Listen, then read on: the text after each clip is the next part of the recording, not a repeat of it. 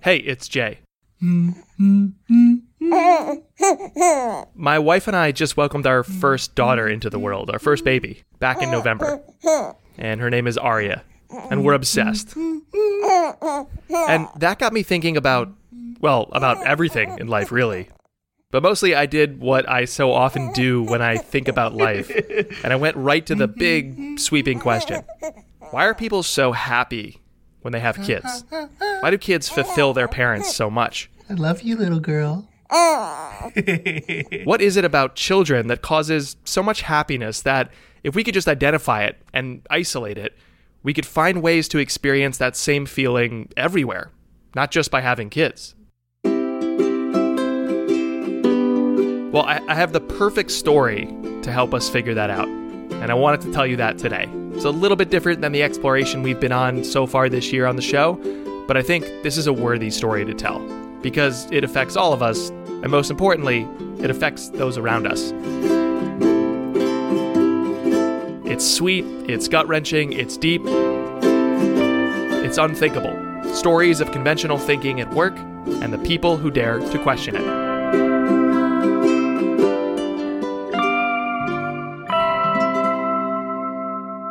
I'm Jay Acunzo to most of you, and Daddy to one. It was 2013, and Alex Cook's grandfather had been in four, five, maybe six fender benders in his car. It was hard to keep track. And I want to get Alex's grandfather's name right here. I was told it's hard to pronounce, but Terrell? Terrell. T I R R E L. Sorry if I got that wrong, Cook family. So, Terrell loved to drive, but his age was quickly making that a challenge. Fortunately, and perhaps somewhat unusually for somebody in their late 80s, he recognized that fact and voluntarily decided to stop driving. It was good timing by him.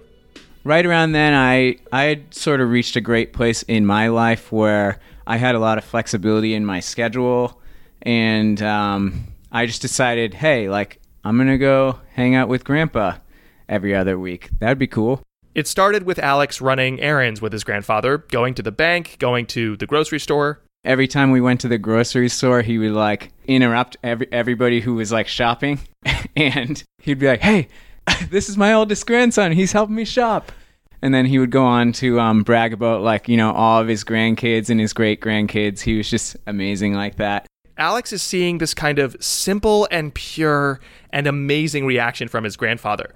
Because of what? His grandson helping him grocery shop. Nothing crazy or difficult or showy. Simple, but proactive. In these moments, Alex sees just how much his grandfather lit up about what he was doing for him, and he gets really interested in other ways he could spend meaningful time with Terrell and add meaningful value to his life. So eventually, my aunt, my auntie Ellen, she's like a genealogy buff, and she sort of caught wind that I was hanging out with Grandpa all the time, and she and I did like this one hour phone call where she basically taught me like everything she knows about genealogy interviews, and my great grandmother, she.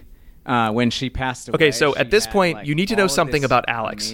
When he gets into things, he gets really, um, really back, into things. generations, like into For instance, Alex once spent a few months obsessing over the future of beard care.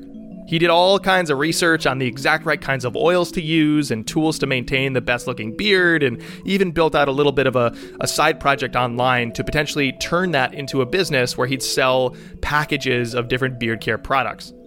During other conversations, Alex could be found talking excitedly about fat bikes. Those are the bicycles with really huge tires. Alex owns multiple, and he loves to ride them up and down the beach near his home in Plymouth, Massachusetts. If it's not fat bikes, maybe he's going on and on about mushrooms. Yeah, mushrooms. Like the kind that you eat, like for food, not, not the other kind.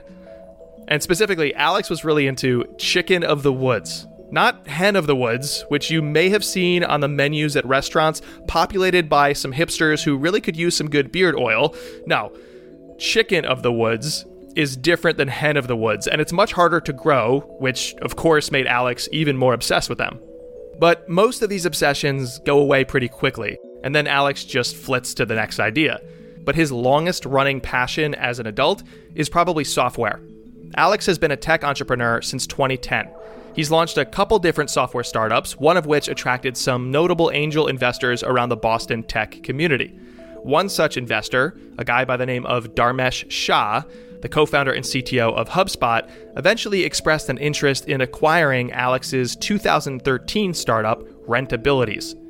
It wasn't for the technology or the revenue, the technology was pretty basic and the revenue was pretty nil, but Dharmesh wanted to bring on the talent. Alex and his younger brother, Andy. This is known in the tech world as an acqui-hire. There's not much of a financial benefit to the entrepreneurs, but they're able to park their startup at a more successful company and go and work for that business. So, Alex worked at HubSpot on the product team for the following year before leaving to tinker on his own products again. And I tell you all of this to point out that I was not shocked at all that a guy who obsessed over beard oils and tough to grow mushrooms and fat bikes and software is currently consumed by, of all things, genealogy. Because, of course, he is. Because Alex. After that hour long call with his Auntie Ellen, learning about genealogy, and inspired by his grandfather's excited bragging at the grocery store, this concept became his new obsession. So my auntie Ellen like encouraged me to set up basically an interview with my grandfather to learn more about his life and to show him a bunch of photos that he and his auntie Ellen had recently rediscovered, which Terrell thought were lost. So I went over to my parents' place and like kicked the heat up to like 90 degrees. And uh, and then I went to go get my grandfather because Grandpa likes it hot. Yeah, and my parents' home is actually they purchased it from my great grandmother. Um, oh, so you're in the house of the woman who originally took these photos. Yes, and you're bringing her son, your your grandfather, back into the home to do yeah. the interview about these photos. Wow. Yeah, my mom's like obsessed with the porch. She does these porch dinners and like it's just amazing. Alex went and picked up his grandfather and brought him back to the beautiful old house with the porch, now at a balmy 90 degrees or so, and Alex sat his grandfather down and began showing him the old photos. I was basically like astonished at how well my grandpa was able to remember like nearly everyone in every photo. Probably the best example of this was this like childhood photo of my grandfather and all of his cousins at this lake, which the great grandmother had purchased when she was 19 years old. Seriously, it is unfair to all of us living right now what's happened to real estate in the United States. She bought a lake at 19 years old? Anyway. And his parents would actually pick the kids up like straight from school on the last day of school. She would take my grandfather, his two brothers, and their dog, Rusty, and then they would stay at this cottage all summer with no other homes around in that moment, like unpeeling these photos, going back in time, my grandfather at 93 years old was able to ID every single person in these photos, people he hadn't seen in like 70 years. Like it was just incredible and and he and I both like lost our minds about his mind. What was it like to actually experience that? Like when you're there viewing that happen, what are you feeling or thinking in that moment? I, I, I was just mind blown. Like I, I, I can't even imagine myself looking at a childhood photo of my own and being able to ID every single kid in the photo. And I just, it redefined how I look at like the human mind in old age. And, and that was just the beginning.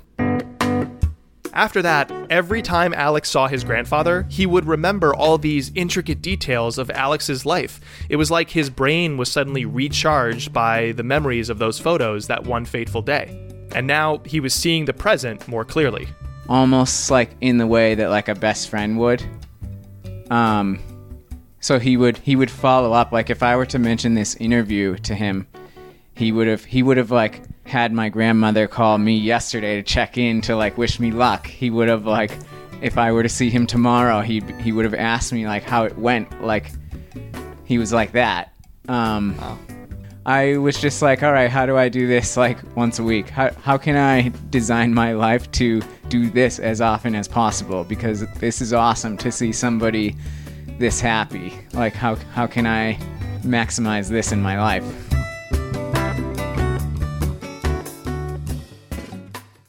So, getting back to that first fateful day at the house when Alex showed his grandfather all those photos, he then decided to drive his grandfather home later that afternoon.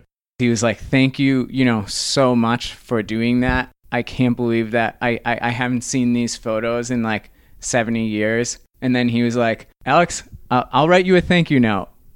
And I was like, No, no, Grandpa, don't worry about it. Like, I hear you. I hear you loud and clear right here in the car right now. No need for a thank you note. Like, let's just focus on what are we going to do next. and on that same ride home is when he started to pontificate on his dog. And he was like, Alex, when I was a kid, my dad, he was an attorney. He had this client, like, who couldn't pay the bills. And this client, like, he was a hunter. And he was like, down on the lake, like, we used to let the hunters come and they, they, they would do duck hunting and like you know they would throw us like a free duck or whatever. And um, this client like he couldn't pay his bills so he turned to my father and said i can't pay the bills but how do you feel about like taking one of these gun shy dogs? And my father he talked to my mother and they worked it out and she agreed and he was a beautiful dog beautiful dog like curly hair like red coat he was so well mannered, like, and I know, I know that we took some photos of Rusty, but I haven't seen those photos in like 50 years. And he's like, man, I would love to see my dog Rusty again. The search for Rusty and a bizarre turn after this quick break.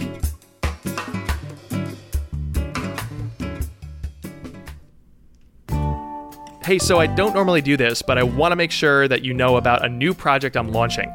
It's called Marketing Showrunners, and it's a monthly newsletter dedicated to advancing the craft and creativity of marketers making shows. Here's the deal we're living through this era of profound change. The marketing mandate is no longer grab attention. Those who focus on simply grabbing attention act in all these frenetic ways that often devolve into volume or even spam. It's like digging a hole in dry sand. Nothing is made to stick. In a world of infinite choice, our mandate can no longer be to simply grab people's attention. Instead, our jobs are to hold it. And I love that this is our job now because there's no gaming that system. There's no room for the hucksters, the hackers, the spammers. For people to stick around with the work we create, we have to deliver something genuinely worth their time. So, for marketers who care about building and serving passionate audiences, Marketing Showrunners is going to provide some regular content and eventually a sense of community to make it easier and more fun to develop, launch, and grow irresistible original shows. So whether you love podcasting or video or documentaries, any kind of serialized or episodic content, you can go and subscribe at unthinkablemedia.com slash subscribe. There's also a link in the show notes if you want to click it. unthinkablemedia.com slash subscribe. Remember, marketing isn't about who arrives. It's about who stays. Subscribe to the monthly newsletter Marketing Showrunners, and I'll respond with my contact info and five of my favorite resources to build great shows. Now let's get back to the story of Alex's grandfather and his desire to see his dog Rusty one more time. So we're back in the car. He mentions Rusty and he wants to see that dog again. I'm looking at the photos, so clearly you found him. How? Okay, so my great grandmother, she lived in that home that my um, parents purchased from her that I grew up in. And like growing up, the basement, we call it the cellar, was always kind of like it smelled weird. It was like a place that we really didn't go in. Uh, it, it was a place that we kids like avoided. There was always like piles and piles of like junk down there. Come to find out, among the mess were some gems, including, of all things, a Civil War era bayonet. That's awesome. But for years, even as adults, they just left that cellar alone until one day his mother just lost it and said, You know what? We have to clean up that mess. I'm tired of it existing in my home. It's been there for years and years. Please do something about it. So Alex's two younger brothers, middle brother Andy and youngest brother Adam, rented a dumpster and cleared away all the piles of junk. And there, visible in full, probably for the first time in decades, was this old wooden desk. Its two drawers locked tight, the key lost to time. No matter, Alex's dad had run a landscaping business for years, and he had a Bobcat skid steer in the backyard.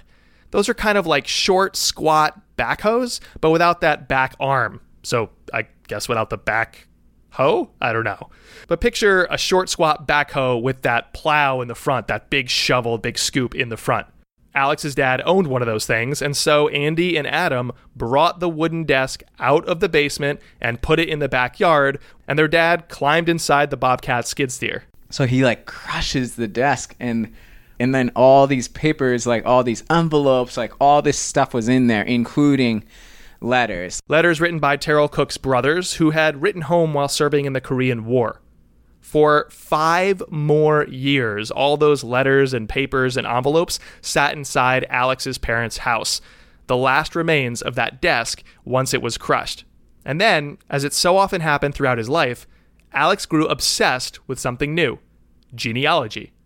In search of information about his family's history and inspired by his grandfather's suddenly sharp memory, thanks to that initial batch of photos, Alex went down into the basement and gathered up all those papers. I go back to my um, condo, like I throw on some music, I'm listening to music.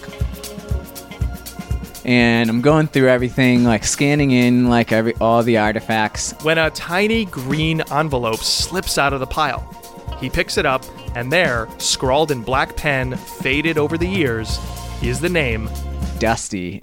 Dusty? Dusty, like, hmm, that sounds a bit like Rusty, but that's not Rusty. So I open it and like I think this was my first time ever having seen like these medium format negatives. So I didn't really know what it is that I had, but my aunt had like bought this really fancy uh, scanner which came with the negative like feature. So I threw one of the negatives like in the scanner and like there's the dog. Alex told no one. He thought back to that car ride driving his grandfather home when he told Alex with that faraway look in his eye, I would love to see my dog Rusty again. So, Alex created a couple canvas prints out of these photos, and a few weeks later, on Christmas morning, presented them to his grandfather. As you hand that gift to him, what did you see on his face as he saw the photos? The second that he saw it, he knew it was he was he was just Rusty, you know. and then Did you ever tell him that it was Dusty? no, well, he later on I found out that they used those names interchangeably. so they would call the dog like some people call him Dusty, some call him Rusty. Yeah.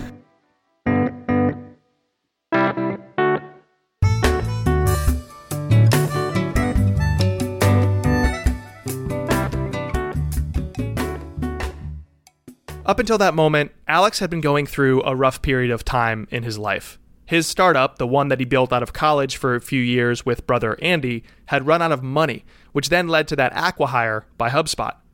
At HubSpot, he clashed with management over his decisions to move fast and push people to change their behavior using new data rather than past precedent. After the two sides agreed to part ways, Alex just kinda drifted. He tinkered on a couple projects, tried to build out a little app, had a couple consulting contracts, but he felt admittedly a little lost. And then he got interested in those fat bikes and riding them on the beach near his house. And I would go out like on the fat bike to to the end of this beach and be like the only one. He started doing that on a recurring basis and picked up a daily mindfulness exercise. Around that time, he started hanging out more with his grandfather. They both had the time. And Alex even became his new barber after he gave up driving. Doing errands, like going on adventures, like it was incredible. One of his favorite traditions was every time he'd see his grandpa, he'd stop to buy a lobster roll. It was Terrell's favorite lunch. Later, on his 94th birthday, Alex decided to level up on lobsters and buy two live ones, which he then wrapped up and planned to present at Terrell's birthday party. I'm like thinking in my mind, like, you know, this is a ridiculous gift. Like, and there's always this inherent, like, you know, sibling rivalry. And um, so we get to the party and I give him the lobsters. I'm like sitting on the couch and I'm like humble bragging to myself, like, this is hilarious. Like, grandpa's holding a lobster, I'm holding a lobster. Like, I got it. Best gift for sure. But then Alex's younger brother, Andy, passes out these little sheets of paper, all of which read Instagrandpa, text your photos to this phone number, followed by a number nobody recognized. And Andy's like, hey, everyone, like, you know, last night I just felt like doing some coding and like I made this quick prototype. All you got to do is like just text your pictures to the number and like I'll figure out a way to print four by six and mail them to Gram and Grandpa. Like I haven't quite figured out that part of like the rest of it, but I got the first part done. so Andy and I are like sitting there like eating our cake and he's like, Wanna help me build this? And I'm like, Hell yeah, man, I thought you'd never ask. Alex poured his new obsession with family and genealogy into Instagrandpa. They eventually changed the name to something that I love Nanagram. Here's how it works when you sign up on their website, nanagram.co, you receive a unique phone number that you can text. There's no app to download, no new software, you just get this number. Throughout a given month, you can then text photos that you take on your phone to that number, adding captions if you want. And at the end of the month, Nanagram will print and ship those photos to the addresses that you've uploaded in the account. So, yeah, it's kind of like Instagram for your grandparents. And then there's this like fateful day. This is like one of my favorite moments of like Nanagram's evolution, where like you post it to Reddit Oh yeah. under yeah. the take my mo- like what is it? Shut up and take my money yeah, yeah. board, and it explodes. Like it gets tons and tons and tons of traction. Was it the number one spot on that board? Is that, is that where, where is that where it landed? Uh, so that it ended up being like number two of the year. Um, Oh my God. On Shut Up and Take My Money. And so like, what was going through your mind, and what what were you hearing from people? Uh, well, the comments were basically like a tidal wave of like good vibes, and um, That's awesome. So why? I mean, you created this. Andy created this at first for your grandparents, and you you start working on it with him. Why did you see it as a, like a worthy project, like a worthy use of your time to extend it beyond like a cool thing for your grandparents to you know be a service that others can use too? Why is that important to you?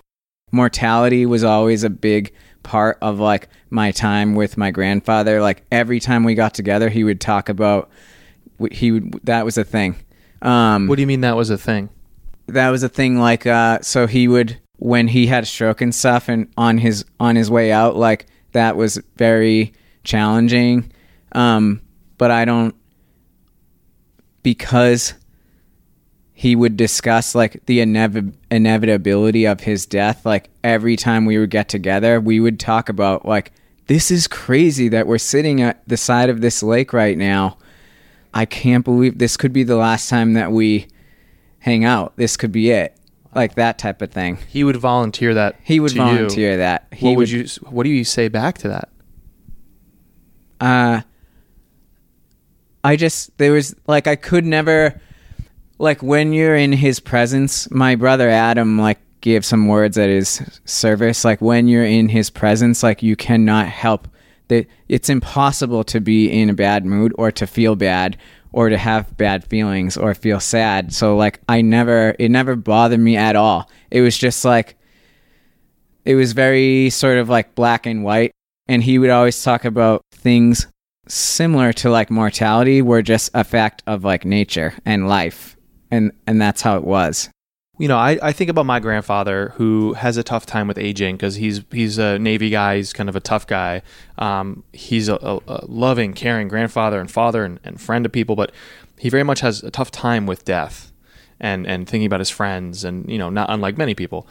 And so when he starts talking about his own mortality or talks about someone else's, I always find myself at a loss for words. And I'm somebody who does words for a living, like ostensibly, and I just don't know what to say back. So like understanding your grandfather was a very upbeat guy and made you feel good when he says this could be the last time that we are here together and that I see this lake that leaves a certain silence and it's like your job to then maybe fill in that silence what what would you say I mean, normally because he was like a master of practicing gratitude.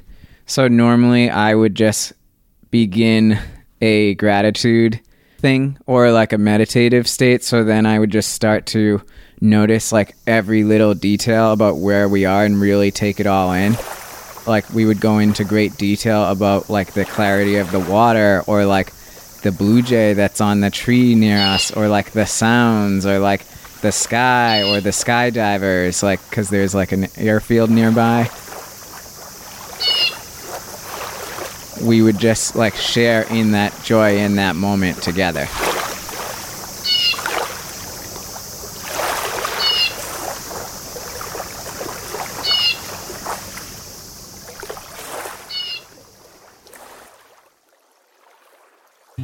Okay, so full disclosure, I'm a customer of Nanagrams right now, and I have been for months. And while I was working on this story, I thought I'd take advantage of a Sunday brunch at my parents' house in Connecticut to interview my grandparents. Let's see. Hello, hello. Hi, Grandma. Hi, dear. Um, I want to know what you think of the photos that you see every month, the ones that, that get printed and sent to you. I think they're wonderful. They're very lovely, with especially because it's the baby. What, uh, when you have eight grandkids, is it hard to admit that I'm your favorite? Everyone's my favorite. Did I just sense a wink? Did I see a wink? That's my grandma on my dad's side, Phil Acunzo, Philomene, Philomena. She's 90 and she's the Sicilian matriarch of the family. She has four kids, including my dad, and eight grandkids. She's sweet, loving, and has a beautiful singing voice, which you can hear at the local church almost every single day in Branford, Connecticut, where I grew up. What do you feel when you open those photos every month? Very happy to see them. That's for sure. It's very. It's. It, it reminds me of when I had my own children, and my own grandchildren, and now there's this little one, Can you is wonderful. can you explain what you want my daughter to call you? I want her to call me Gigi because that stands for great grandma, and now that apparently has become very popular. Eh, Where did you get that from? I got it from my good friend May Marinelli. She has always been called Gigi, and I always wondered, and I didn't realize what it stood for. And then finally, I realized great grandma.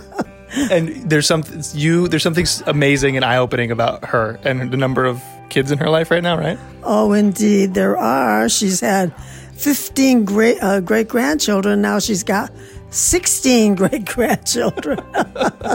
Is it okay that I only have one for you? Is that all right? Oh, th- that's it's all right for the present. we look for future happenings. What what do the photos give you access to about me that you know a phone call every once in a while doesn't? Like, do you feel like you know my life more or something? Or Well, I feel I I know your daughter, which is nice. Um, yeah, no, it's great to be able to have pictures of her because you don't live close by, so I can't see her a lot. But it's wonderful when I do see her. what have you done with the photos, by the way? Well, I'm going to put them into the album you gave me. I haven't had a chance yet, but I fully intend to. One's on the fridge, another one sits on my kitchen table. And oh, people always ask me, why do you have a picture there? And I tell them, it makes me happy to watch her and see her in the morning because the only meal I eat at the table is breakfast. And when I get up in the morning and have my breakfast, I can watch my baby there. Oh. That's awesome. I'm gonna cry. that's well. That's really why, all I want to know. I also want to tell you how much I love you, Grandma. Oh, I love you too, sweetie. You're a, lo- you're a doll. My grandma has never said a bad thing to anyone in her life, except when she's playing games with the family, because then a bizarre competitive streak starts to emerge. Like this one time playing a card game called Phase 10, she threw down her hand onto the table when somebody else won and said, Oh, you stupid! That's about as declarative and aggressive I've ever seen grandma get. And yeah, we tell that story all the time. Next, I talk to my Nani, or as I like to call her, Pocket Nani because you could just pick her up and carry her around in your breast pocket. She's just that tiny. She's the incredible shrinking Nani. But don't be fooled. She is fiery about everything, but especially how much she loves her daughter, my mom, and her two grandkids, me and my sister Christina. Hello. So, what do you what do you think of the, the photos you get every month? Oh, wonderful. Makes my day. Especially, with, of course, especially with the baby. Yeah. She now is part of our extended family and someone I had hoped to see and have in my life, but didn't really know that I would. She's pretty great. Yes. But it's nice because it's a way of keeping in touch. Are you saying you miss me, Non? I miss you. Miss all of you, yeah. Yep. Yeah, I miss all the good times. And of course, I have my own albums to look through of you guys, which I cherish. And someday you'll have them. I love you, Non. I love you too. Always. When you see Nani, you're greeted with a nice tender kiss on the cheek, which leaves behind her lipstick every single time. So whenever we have a family gathering, we can tell who's said hello to Nani and who hasn't because they have this stamp of love right on the side of their face. And when you say goodbye to Nani, she'll often reach up, and it's pretty far up for her for most people, and she'll cup your face in her hands, and she'll say, Take care of yourself. Eat right, sleep right. I love you. She's as sweet as sweet can be. Her husband, my grandfather, is cut from a different cloth. I call him Poppy. And Poppy is a Navy veteran from World War II, a former construction worker, and the son of immigrant parents from Russia who came here because they were on the run from the Russian government as a family of Jews. And he lived as a lone Jewish family in a very Italian neighborhood, taking his lumps as he grew up.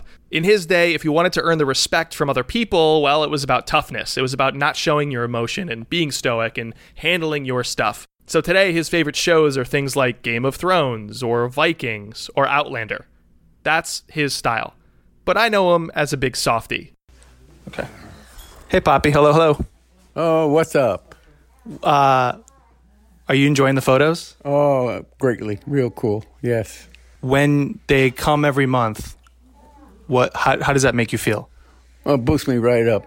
If I'm in a crummy mood, helps me right out. Very, very nice to get. Any favorites so far that you can remember? Mm, not really. They all hit me just right. Hit me just right. Do you feel like you know more about my life because of the photos, or why? Why do you think the photos are so powerful for you? Uh, that may take a long way to explain. It's in my head, not in my voice.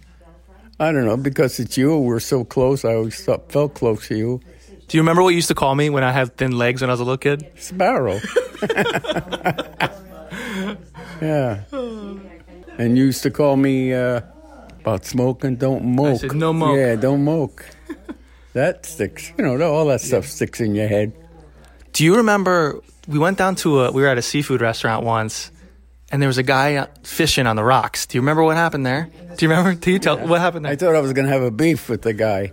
Well, he was fishing with rod off the rocks, and every time he caught a sand shark, he didn't like him, you know. So he unhooked him, threw him aside of, on the rocks because he didn't like him. So he used to sneak around, grab him, and throw him back in. so, you know, and the guy turned around, looked, and I turned around and looked at him as if to say, let it alone. and that was that was a memorable day. Yeah, I can remember that. Do you have any other stories that you want to tell about me when I was a kid? Too many, too many. Any They any all co- they all come to a big bunch of uh, love, uh, but there's so many. Don't make me get emotional. I know you're a tough guy. I know you are. No, I'm not a tough guy. I just I'm me. What else? I love you for that by the way. That, that you're you. Yeah, I appreciate that. Okay. Okay.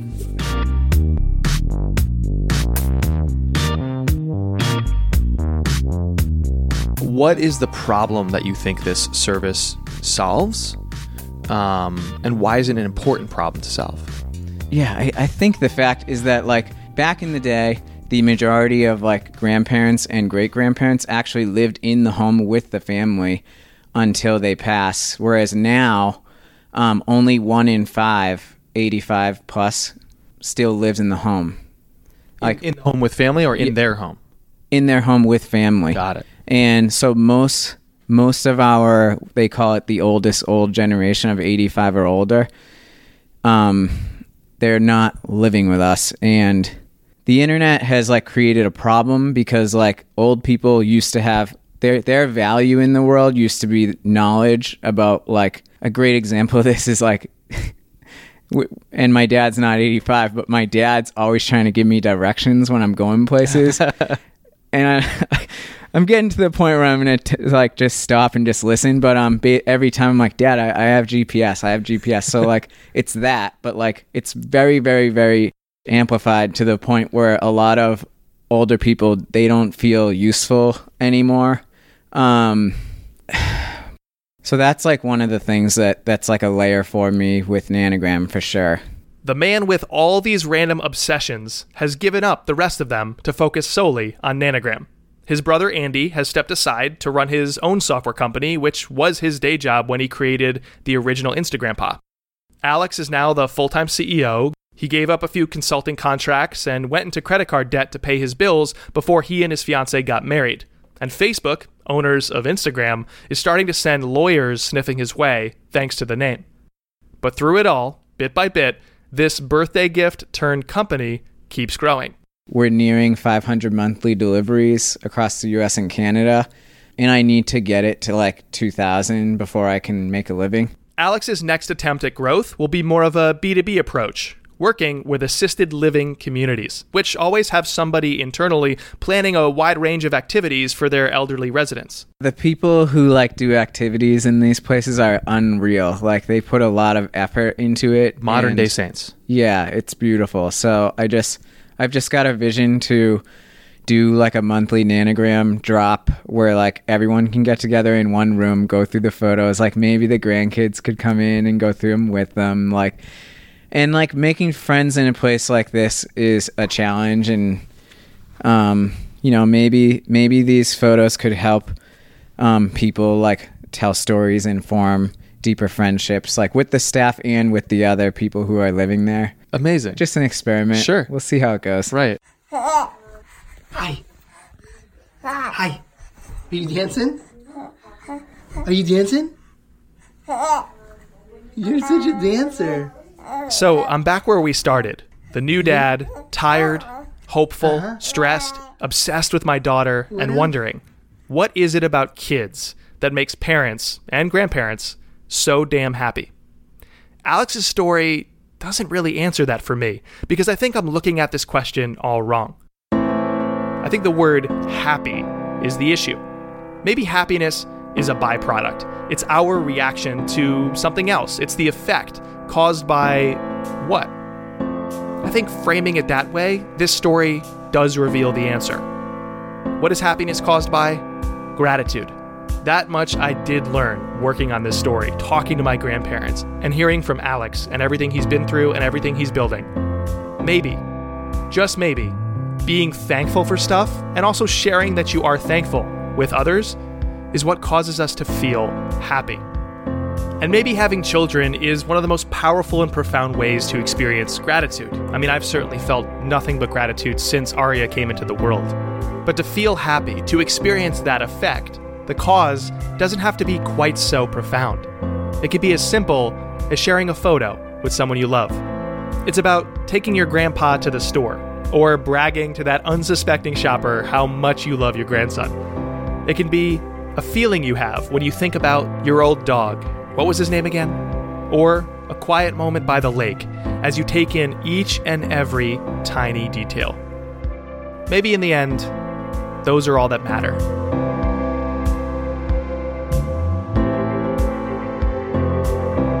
Please leave a message after the tone. This is Arlene Childs, and I love my Nanagram photos. They are just inspirational to me. This is how I keep up with my grandchildren and children in Berea, Kentucky. I love them. Thank you so much for this idea. Hello, this is Deborah Quietek, and I'm giving you feedback on the Nanagram account. Um, my daughter-in-law ordered this for us as a gift a year ago, and this year, this year I was wondering if she was going to do the same thing. And I was waiting and waiting and anticipating, and they arrived. And I have to say, I absolutely love them. It's a treasure, it's a treat. So I thank you so much, and have a great day. I do love my Nanagram. My grandchildren, two of my five, one lives in California and the other one is in school in Geneva, Switzerland. And every month receiving pictures of their adventures, of their friends, of themselves is just so much fun. It keeps us uh, close. So I wanted you to know how much I really appreciate having the Nanagram. Thank you. Bye bye.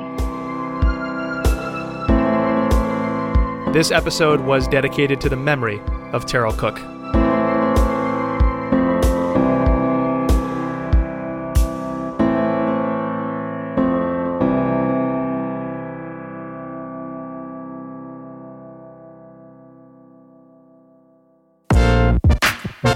Unthinkable is hosted by me, Jay Acunzo, and this episode was written and produced by me too.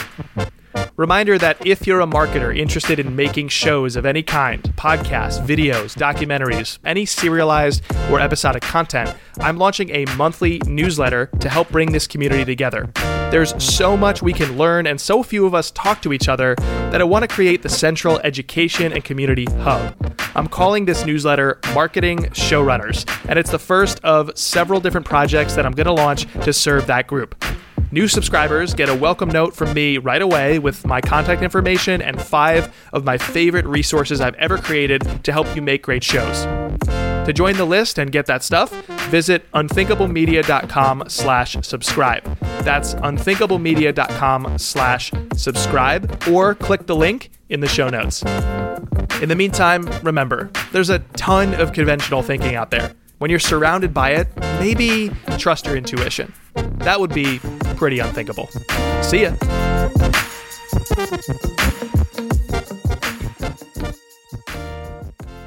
Say bye to the peoples.